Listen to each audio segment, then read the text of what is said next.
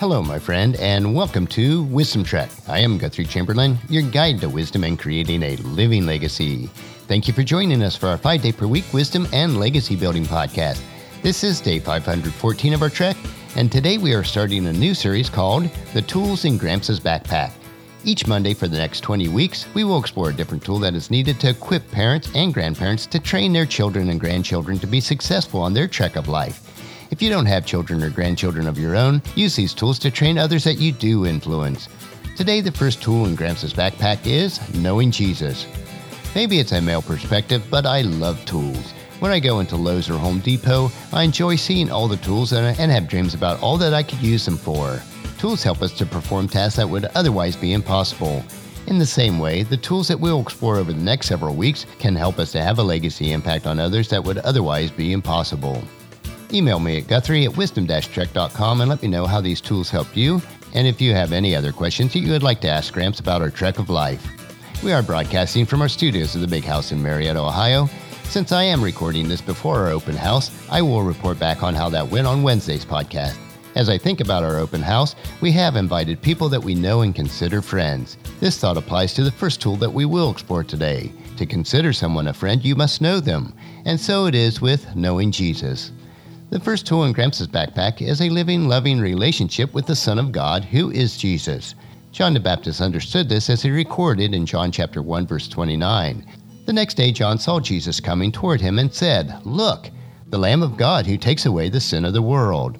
He was the Son of God, but he wore a crown of thorns. He was the Savior of mankind, yet he was put to death on a rough hewn cross. He offered his healing touch to an unsaved world, and yet the same hands that healed the sick and raised the dead were pierced with nails.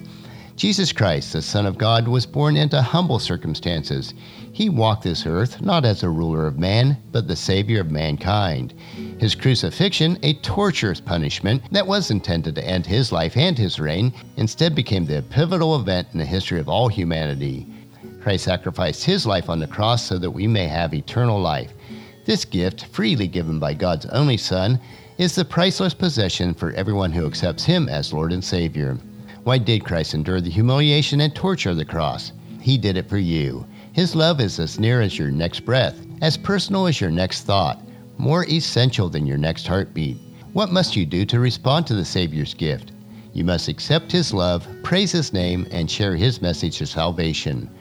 For this tool to be effective on impacting the lives of others, you must conduct yourself in a manner that demonstrates to all the world that your acquaintance with the Master's tool is not a passing fancy, but that it is, instead, the cornerstone and the touchstone of your life.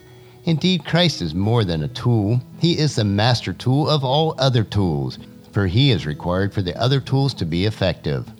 Oswald Chambers put it this way The only source of life is the Lord Jesus Christ. As for Jesus' position, Hebrews chapter 2 verse 9 says, What we do see is Jesus, who for a little while was given a position a little lower than the angels, and because he suffered death for us, he is now crowned with glory and honor. Yes, by God's grace, Jesus tasted death for everyone. C.H. Spurgeon summed it up in this manner infinite and yet an infant, eternal yet born of a woman, supporting a universe and yet needing to be carried in his mother's arms, king of angels and yet the reputed son of Joseph, heir of all things and yet a carpenter's despised son. John chapter 4 verse 14 in the voice translation explains it so well. The voice took on flesh and became human and chose to live alongside us. We have seen him enveloped in undeniable splendor, the one true Son of the Father, evidenced in the perfect balance of grace and truth. With these thoughts in mind, we will conclude our trek for today and close Gramps' backpack. Before I do, I will pass this tool that we have explored onto you. It is up to you to use it to train your children, your grandchildren, or anyone else that you have an opportunity to impact. Tomorrow's trek, we will explore another wisdom quote. This three minute wisdom supplement will assist you in becoming healthy, wealthy, and wise each day. Thank you for joining me on this trek that we call life. Encourage your family and friends to join us and then come along with us tomorrow for another day of Wisdom Trek, creating a legacy. If you'd like to listen to any of the past daily treks or read the daily journals, they are available at wisdom-trek.com.